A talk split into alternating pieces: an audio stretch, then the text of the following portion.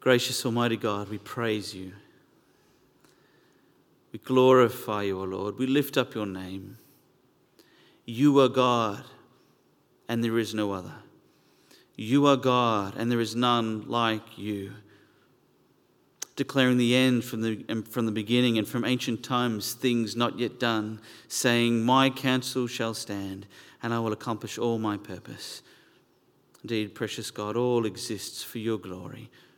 Let me pray that as we look at your word this morning, that indeed you would give us understanding by your Spirit, that indeed He would interpret these deep truths in your word, that He would show us, your blessed Spirit would show us the wondrous truths that center on the Lord Jesus Christ. We thank you for your word, O oh God. We thank you that it is without error. It cannot have an error, that it is sufficient, that it is perfect, and indeed it, it builds us up in the Lord Jesus Christ. And we pray that we would learn about the Lord Jesus Christ from your word this morning. And we pray these things in Jesus' name. Amen. Isaiah 44, verses 1 to 5.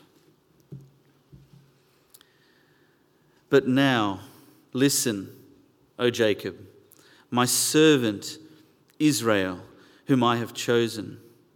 This is what Yahweh says He who made you, who formed you in the womb, and who will help you.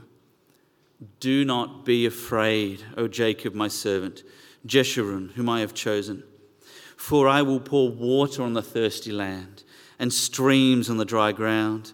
I will pour my spirit on your offspring and my blessing on your descendants. They will spring up like grass in a meadow, like poplar trees by flowing streams. One will say, I belong to Yahweh. Another will call himself by the name of Jacob. Still another will write on his hand, Yahweh's, and will take the name Israel. We'll be looking at this morning, the, the topic we're looking at this morning is the blessing of being chosen by God. It is so good to be chosen by God. It has eternal consequences and eternal blessings. And unlike our choices, God's choice of his people is not arbitrary. It is according to his purposes, and the end of his purposes are many. But as we will see, they all center around the Lord Jesus Christ. Have you thought much recently about your election? Have you thought much recently about the blessing of being chosen by God? Indeed, many view the doctrine of predestination or election or, or being chosen by God as divisive, as being something to be avoided or, or handled with care. And yes, as with every truth, it must be handled with care. But at the same time, predestination and God's choice of his people is one of the most precious and treasured truths of God's word. And we neglect it uh, to our detriment. And in the book of Isaiah, from, from chapter 40 onwards, if you've read the book of Isaiah before, from chapter 40 onwards, we see promises that God gives to his people, Judah, in their time of exile in Babylon, promises of hope despite their sin. And at the end of chapter 43, just before what we're going to see in, in verses 1 to 5 of, of chapter 44, we read these words at the end of chapter 43 You have burdened me. You have burdened me. Sorry, pardon me. Yeah, you have burdened me with your sins and wearied me with your offenses. I, even I, am he who blots out your transgressions for my own sake and remembers your sins no more. Review the past for me. Let us argue the matter together. State the case for your innocence your first father sinned, your spokesman rebelled against me, so I will disgrace the dignitaries of your temple. I will consign Jacob to destruction and Israel to scorn. Can you imagine these words being one of the Jews in exile? And if, you, if, you, if you've read the first 35 chapters of, of the book of Isaiah, you will see that God hates sin. And I want you to put yourself in, in Judah's shoes. I want you to put yourself in Judah's shoes. They are in exile. And the, the words of Isaiah, they've just heard in verse in chapter 43, at the end of chapter 43, that God has judged them for their sin.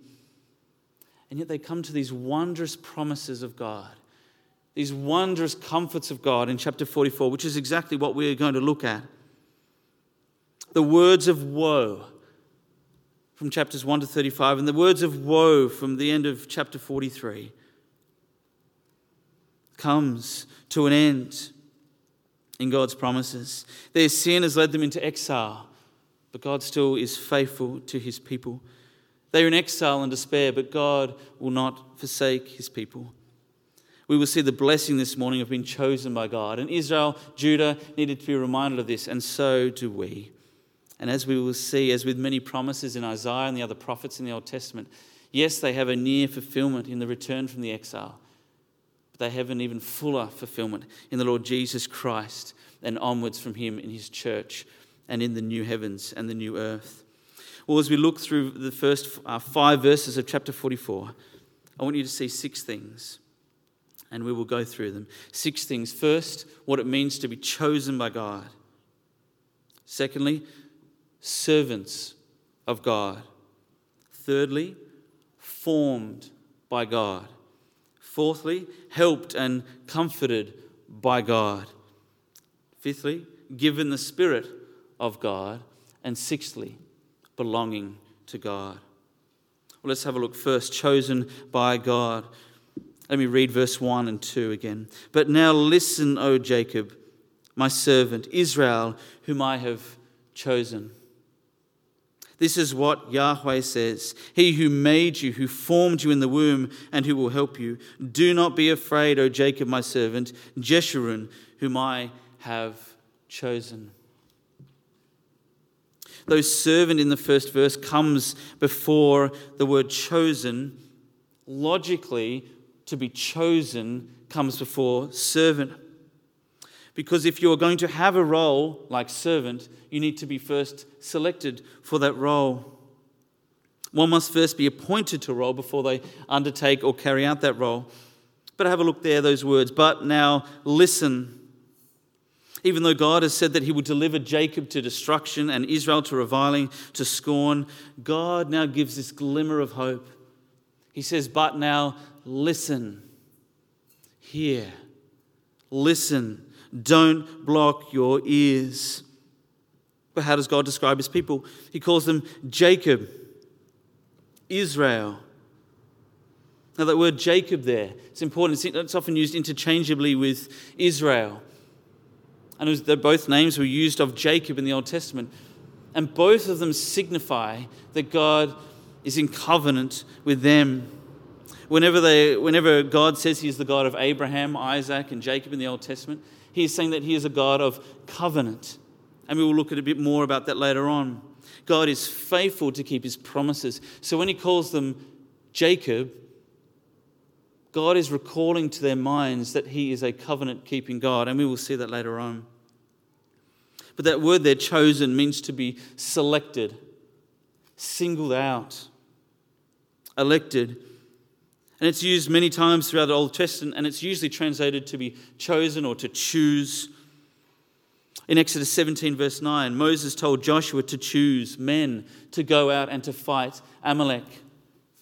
And when you choose men to go out and fight for you, there are those you select and those whom you pass over. There is a, there is a purpose behind the choosing. There is a purpose behind the choosing. You pass over some and you choose others. In Exodus 18 25, Moses chooses leaders to be over the people. It's a common word.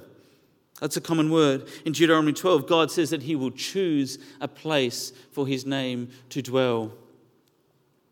And you read the book of Deuteronomy, for example, and you see again and again this fact. And if you just read through it, you'll see that word chooses or choice or chose again and again and again. And the idea behind it is this the bottom line is this Israel was to remember that it was God's choice that matters. They were called to choose whom they serve. If you remember Joshua 24 15, he says, Choose this day whom you will serve. There was a choice they had to make, but at the end of the day, God's choice was the foundation of theirs. That even if they were unfaithful, even if they were unfaithful with their choice, God was faithful with his choice. In Deuteronomy 7, verses 6 to 8. I want you to listen up and, and I want you to hear the word chosen. And I want, I want you to, to see from this, these verses why God chose them. Why God chose them. Deuteronomy 7, verses 6 to 8 says, For you are a people holy to Yahweh your God. Yahweh your God has chosen you to be a people for his treasured possession out of all the peoples who are on the face of the earth. It was not because you were more in number than other people that, the, that, that Yahweh set his love on you and chose you, for you were the fewest of all peoples. But it is because Yahweh loves you and is keeping the oath that he swore to your fathers, that Yahweh has brought you out with a mighty hand and redeemed you from the house of slavery, from the hand of Pharaoh, king of Egypt. To be chosen by God is the highest privilege that you can have. To be chosen by God is the highest privilege that you can have. And notice the end uh, of God's choosing from the verses I just read is to, is to be a people that are holy to Him, set apart from the world to Him, to be God's treasured possession. And notice the foundation of God's choice. He says, It is because, why?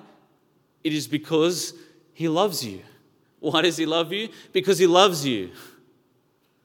It is because he loves you. In Ephesians 1, verse 4 to 6, we read the same foundation of God's choice of his elect. It says this even as God chose us in Christ before the foundation of the world, that we should be holy and blameless before him. In love, he predestined us for adoption to himself as sons through Jesus Christ, according to the purpose of his will to the praise of His glorious grace with which He has blessed us in the beloved. Same thing. God's choice of His people, whether Old Testament or New Testament, is out of love. Is out of love. And it's according to the purpose of His will, to the praise of His glorious grace. If you are a believer here this morning, God chose you not as an afterthought, not in response to anything for you are the fewest among all the peoples. He didn't choose you because of anything you did, but because He set His love upon you. He predestined you according to His will, not yours. He did it for His praise, not yours. That is why it's termed unconditional election. Election by God, not based on works, not based on merit, not based on foreseen faith that He saw for there is no foreseen faith apart from His grace. It is a glorious truth which humbles every one of us to the dust. It leaves no room for pride. Can you imagine Judah in exile? There was no room for pride. When they heard those words, chosen, there was no room for pride. God loved you before you had any grace in your soul. He loved you when you were dead in your disobedience and in the exile for your sins. He purchased you with his precious blood before you could even pronounce his name. How can you then be proud? How can you then be proud? You are part of God's people because God has chosen you. And that's what God said to Judah I have chosen you. He says it twice, once in verse 1 and once in verse 2 according to his will, for his glory alone. In Ephesians, we saw that he chose us in the Lord Jesus Christ. In the Lord Jesus Christ, in God's beloved Son. Not just for the sake of Jesus Christ, it says we have been chosen in him, not just for his sake, but to be in union with him.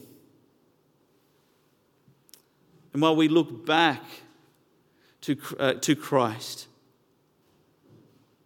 the Jews looked forward by the promises of God that they were to be chosen. They didn't know that they would be chosen to be in union with the Lord Jesus Christ, but they, were, they, they knew that they were chosen by God to be His special people. And we see this fleshed out in the New Testament even now. Believer, do you know this? Do you know this, that you are chosen by God? Or do you lose sight of this? Do you lose sight of this? Are you tempted to take pride in your salvation? Then think of your election. Are you despairing from the troubles of the world? Then think on God's choice of you. Then comfort yourself with this fact. Are you forsaken by others for being a Christian? Well, God's chosen you, He can't forsake you. Israel was to remember this. They were chosen, and so are you. Well, next we see that they are servants of God in verse 1. It says, But now listen, O Jacob, my servant. This is their designation that God gives here. They were chosen. And when you choose something, it is, you, you choose it for a purpose. Even down from the smallest of mundane things that we do, like selecting a color or, or, or, choosing a flavor of ice cream. Or you choose a book or a movie to watch. You don't just, just choose any old thing, you choose something that you want. You choose for a purpose. And, and what did God choose? He says that He chose Israel to be His servant. And He was reminding him of this fact.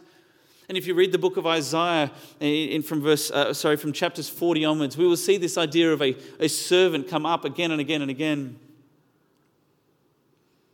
But in Deuteronomy 7, a few verses down from what I read out before about, about Israel being God's chosen people and being his treasure possession.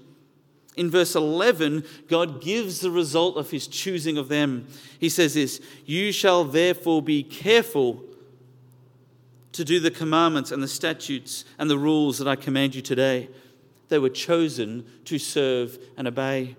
In chapter 10 of Deuteronomy, verses 12 to 13, he says this And now, Israel, what does Yahweh your God require of you but to fear Yahweh your God? To walk in all his ways, to love him, to serve Yahweh your God with your, all your heart, with all your soul, and to keep the commandments and statutes of Yahweh, which I'm commanding you today for your good. Israel knew that when they saw this word chosen, that obedience and, and servanthood was to follow. They were chosen, and they were chosen to be servants. When they were his people, it was not a free ride. They did not get the blessings of God and they could do whatever they liked. For indeed, if they did that, then God had said, You are not my people. You are not my people. And that's one of the reasons why they went into exile. But we know that God is always faithful. In Isaiah 43, verse 10, God says this to Israel He says, You are my servant whom I have chosen. See those two things there again? You are my servant whom I have chosen. They go hand in hand. God chooses, we serve. And this was particularly important to remind rebellious Israel because they had been anything but servants of God. They instead served their own lusts and self interests. They served the desires of the pagan nations around them. They served the gods of the nations, anyone and anything but God. God was reminding them that their fundamental job was to serve Him. If you remember back in, in the Exodus, when Moses comes again and again and again to Pharaoh, what is God's reason for bringing his people out? He says, Let my people go. Is that it? Just let my people go and do whatever they like? No, he says, Let my people go that they may serve me. That they may serve me. They were saved to serve, they were chosen to serve. What is the greatest example of this? In Matthew 12, verse 18, it says this of Jesus. It says, Behold, my servant whom I have chosen. It's, it's, it's, quoting Isaiah. Behold, my servant whom I have chosen, my beloved with whom my soul is well pleased. I will put my spirit upon him, and he will proclaim justice to the Gentiles. And as we read those, those servant songs, those, those, those, references to the servant in Isaiah, you see as it goes on, as it progresses through Isaiah, you will see that it becomes even more specific. We'll see that in one sense, even though it was spoken of as Israel, we'll see how Israel failed miserably. And that it was actually never truly about Israel, it was about the Lord Jesus Christ. Even just reading Isaiah 53, that can't be about Israel. They could never atone for anyone's sins. But no, Jesus was chosen by God. What for? To serve. Jesus came not to be served, but to serve and give his life as a ransom for many. He gave of himself. And now, as God's people, we still have the same role. We still have the same role. And we see that our servanthood, yes, it comes from us being chosen, but because we are in Christ, we are chosen in Christ, that is why we are also servants, because we walk in his footsteps. We follow after him.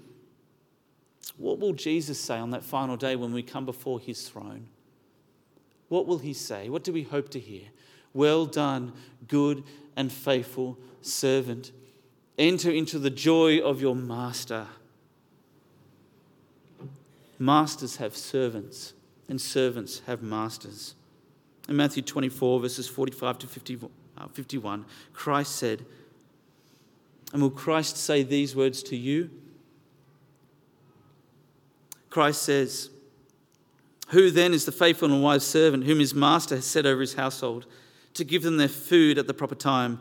Blessed is that servant whom his master will find so doing when he comes.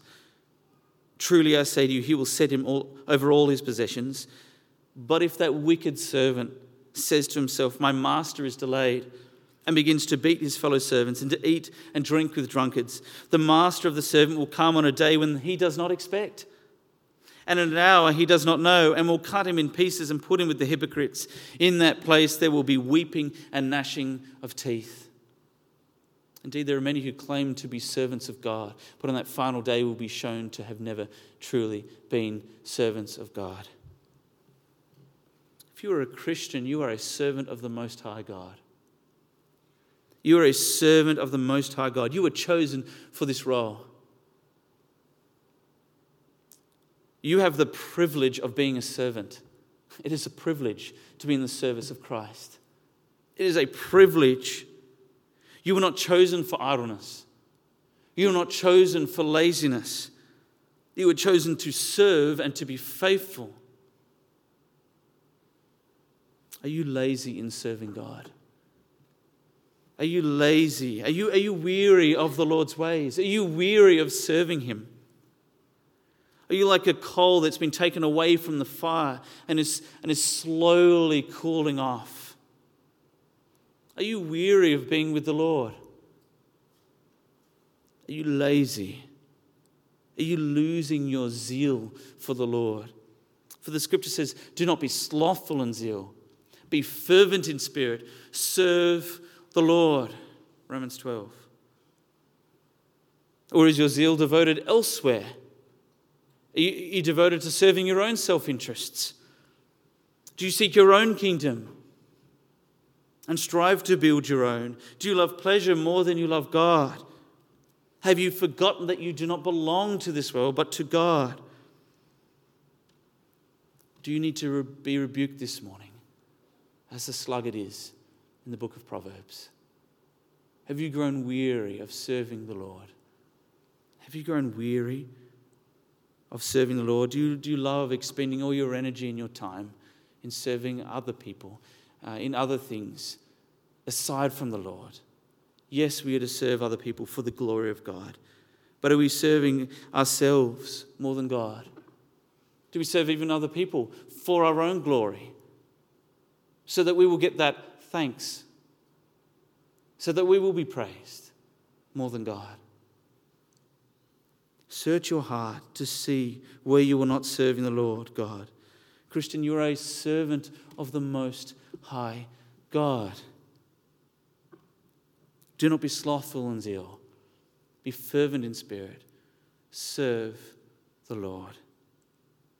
Next, we will see in verse 2 formed by God. Have a look with me at verse 2. This is what Yahweh says He who made you who formed you in the womb. This is what God reminds his people of next that he formed them. He is their creator. He is the one, that word there means to, to fashion and to shape. There's, again, there's intent and there's purpose behind it. It is used in, in creation, how God formed man.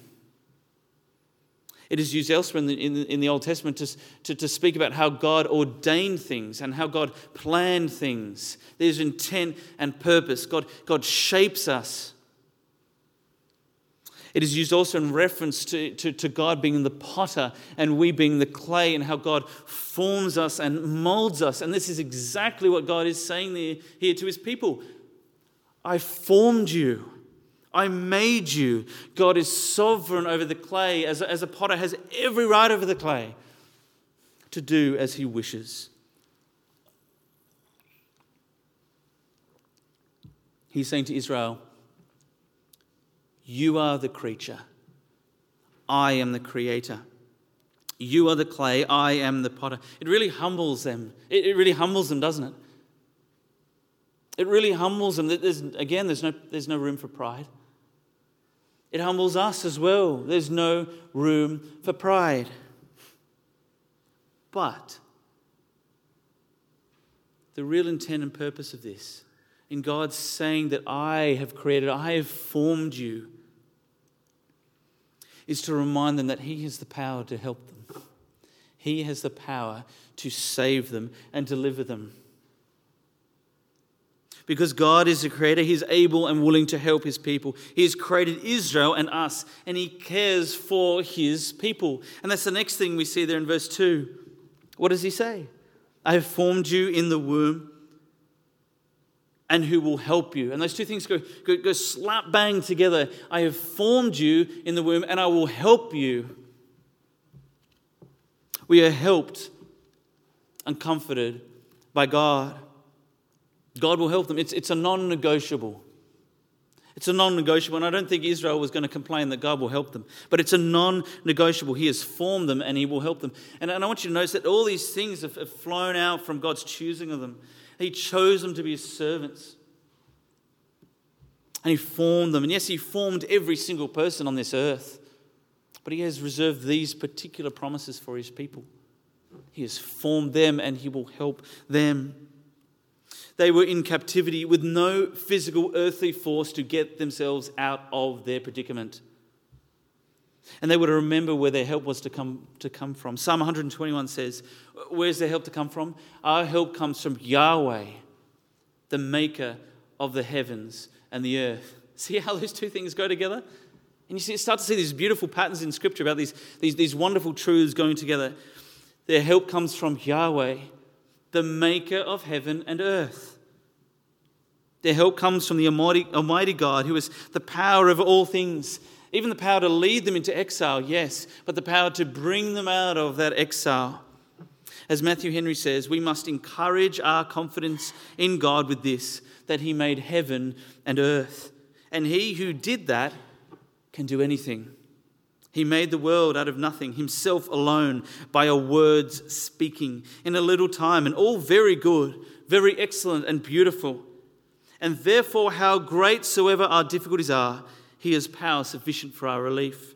He that made heaven and earth is sovereign Lord of all the hosts of both, and can make use of them as he pleases for the help of his people, and restrain them when he pleases from hurting his people.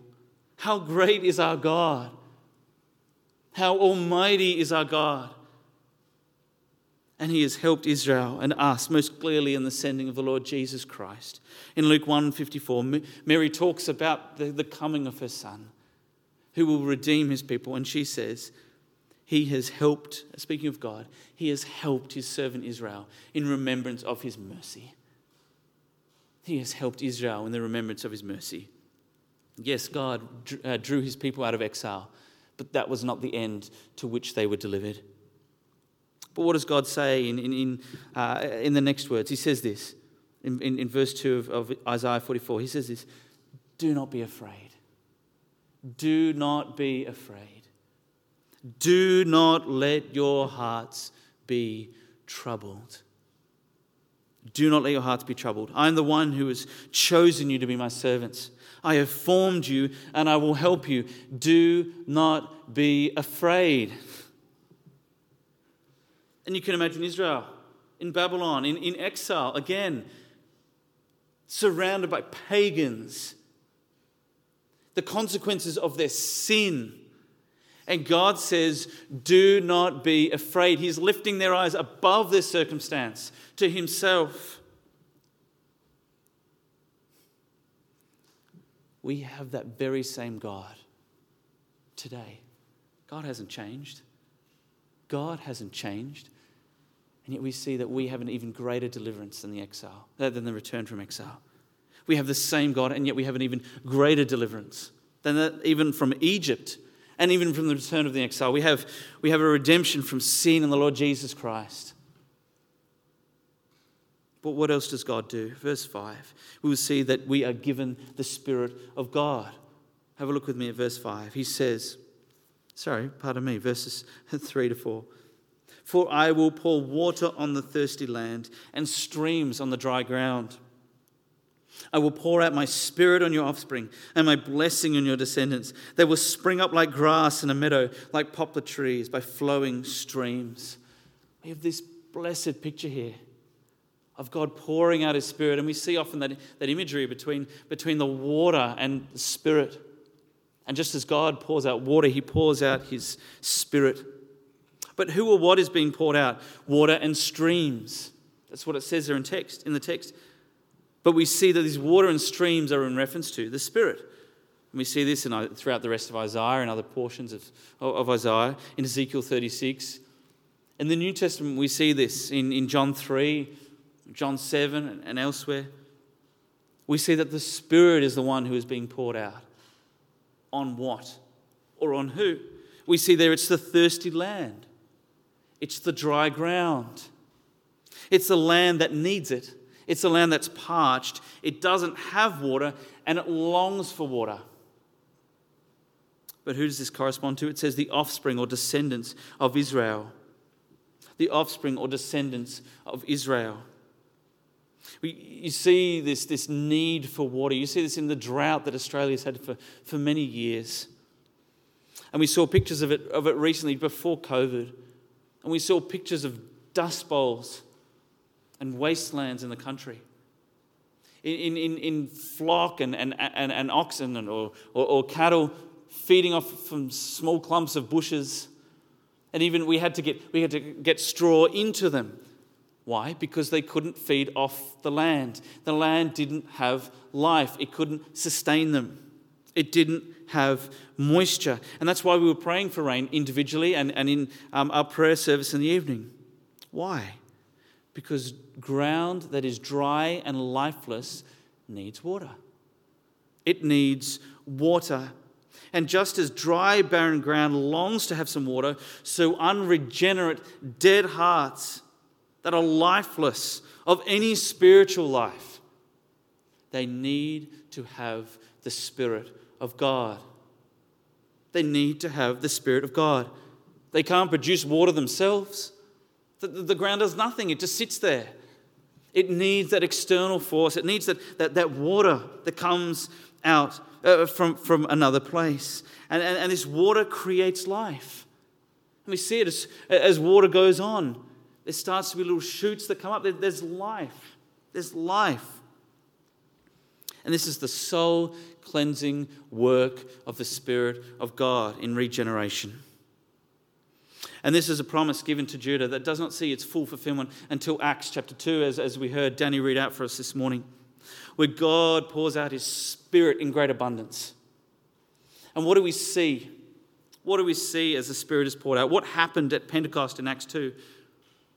We see that God's people were filled with the Spirit but we see that many were converted, thousands were converted that day. They were cut to the heart and they were converted and they were brought to God. And this is what this promise is saying that the Spirit would be poured out. Not a, not a physical rain, but a spiritual rain. Those whom God has chosen from eternity past would experience this work of the Spirit sent by God. Isaiah 44, verse 4, back in that chapter, we see in verse 4 what happens. They will spring up, they being the descendants of Israel. They will spring up like grass in a meadow, like poplar trees by flowing streams. There is life and growth where the Spirit of God is. And thus, that's why we pray that Christ would continue to pour out His Spirit. That is why, in all our efforts to, to tell people the gospel, we, that's why we pray this, for the Spirit that the Spirit will bless the work. We sow And in one sense, we water, but it's God who gives the growth. It's God who gives the growth. What an amazing blessing the Spirit of God is. The gift of the Spirit is, I'll say this clearly, the Spirit, the gift of the Spirit is just as important as the gift of Christ. The gift of the Spirit is just as important as the gift of Christ. As we come up to Christmas, yes, we will remember the gift of Christ. That is good, but never, never forget the gift of the Spirit. Never forget the gift of the Spirit. What did God say? What, what, what did Christ say to ask our Heavenly Father for? Good gifts, yes. But we see in that, in that scripture it says that He will give more of His Spirit. He will give more of His Spirit. But what is the result of God pouring out His Spirit? We've seen that there's life and there's growth.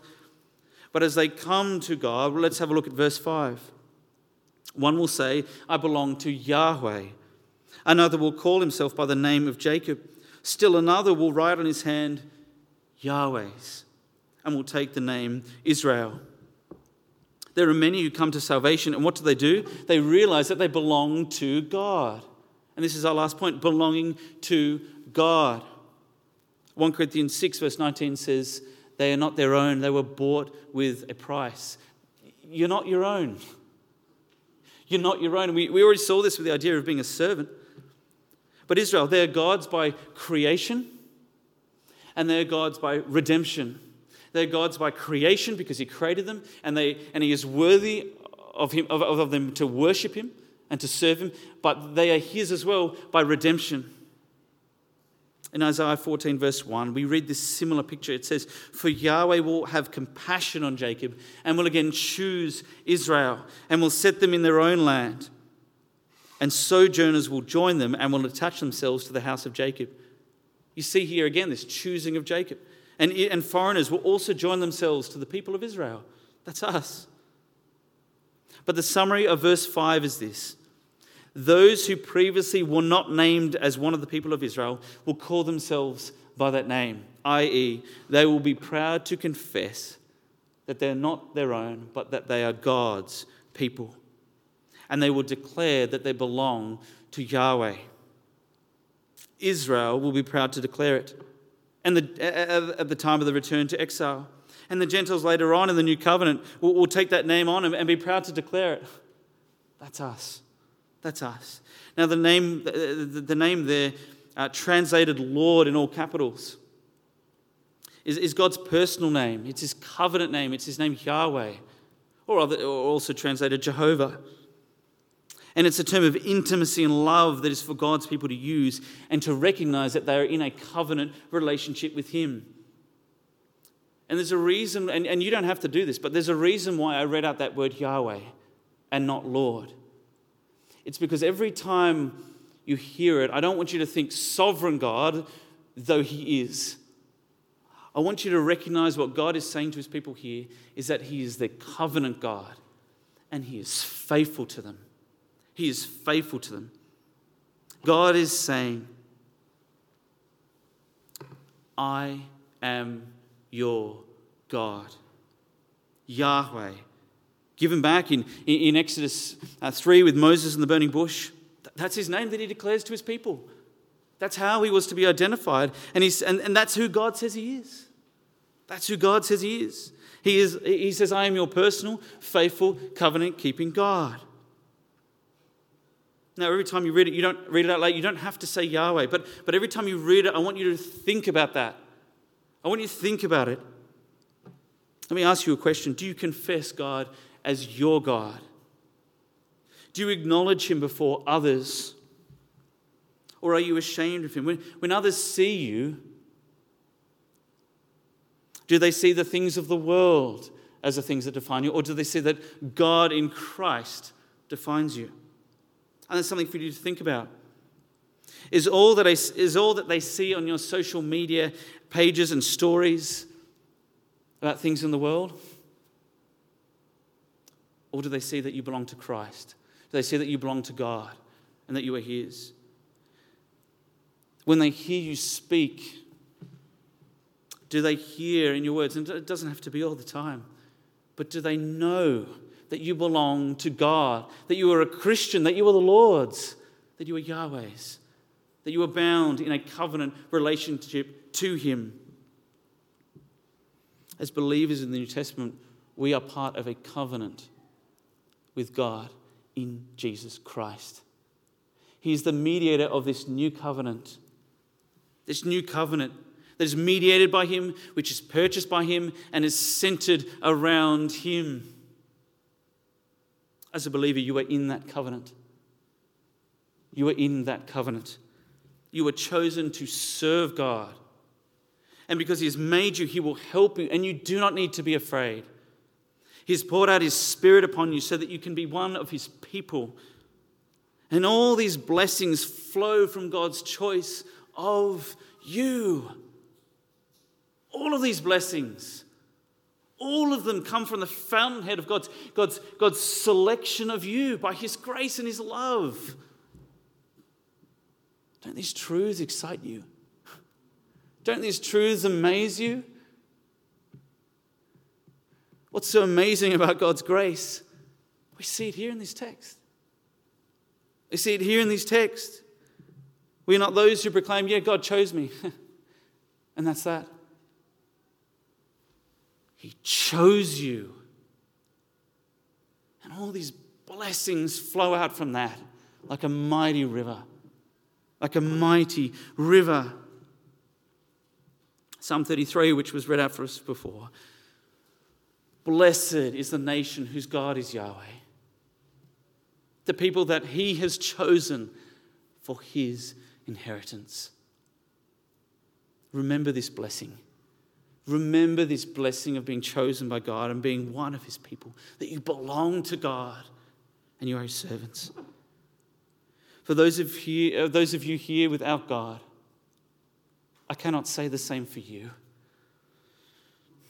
You have no hope in this world. You have no hope in this world. You serve not God but yourself. God is your enemy, and you have every cause to fear. As just as much as God says to Israel, do not fear, He says to you this morning, you must fear. You must fear.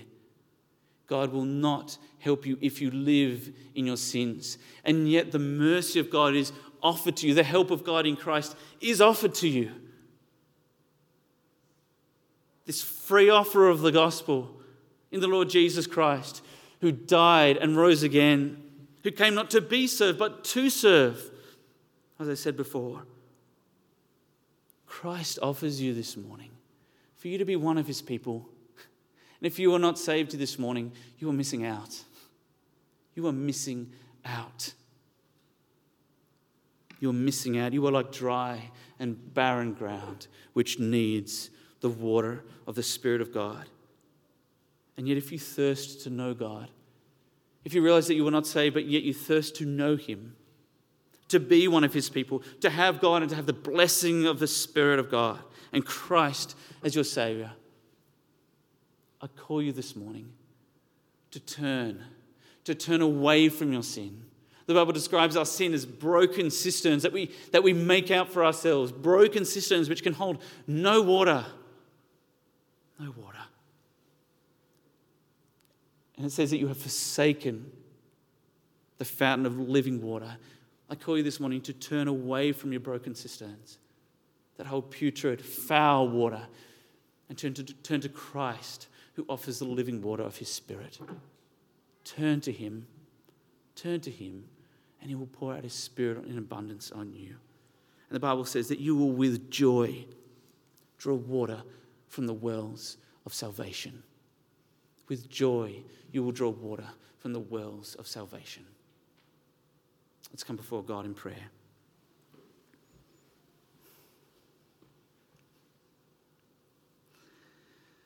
Almighty God,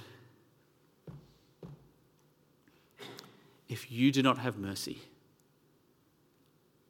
we would be forever lost in exile in our sin We would forever be under your judgment and curse and punishment forever. But we thank you out of love, out of your great love. You have chosen us in the Lord Jesus Christ to be sons and daughters of a living God, to be servants of the Most High God. You've chosen us, oh God, and you, and you will help us. Oh God, please help us to know the blessing of this more and more. Help us to think upon these truths today. Help us to think of these truths all our lives of the blessing of being one of your people, the blessing of being part of your people, the blessing of, of you saying to us, I am your God and you are my people. Oh, precious God, for those who are not saved here this morning, oh God, show them, show them the misery and ruin of their sin. Show them that they, how much they are missing out of the inexpressible joy that comes from being one of your people. Oh God, please work on their hearts, transform their hearts, do, pour out your spirit upon them. Give, give, let your mighty spirit do his wondrous work of renovation and, and, and, and transplantation of a new heart that beats for Christ. We thank you for these wonderful truths.